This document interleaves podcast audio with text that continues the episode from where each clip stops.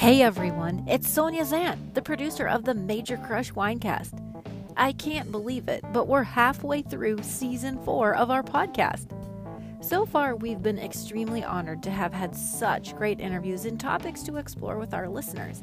And the second half of our season promises to deliver on even more great content we hope you'll enjoy. We're taking a bye week this week to help us get ready for the second half of the season, and so there's no new episode to post this week.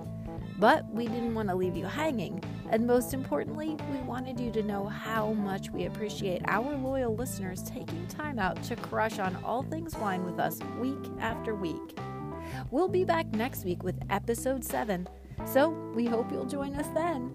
Until next time.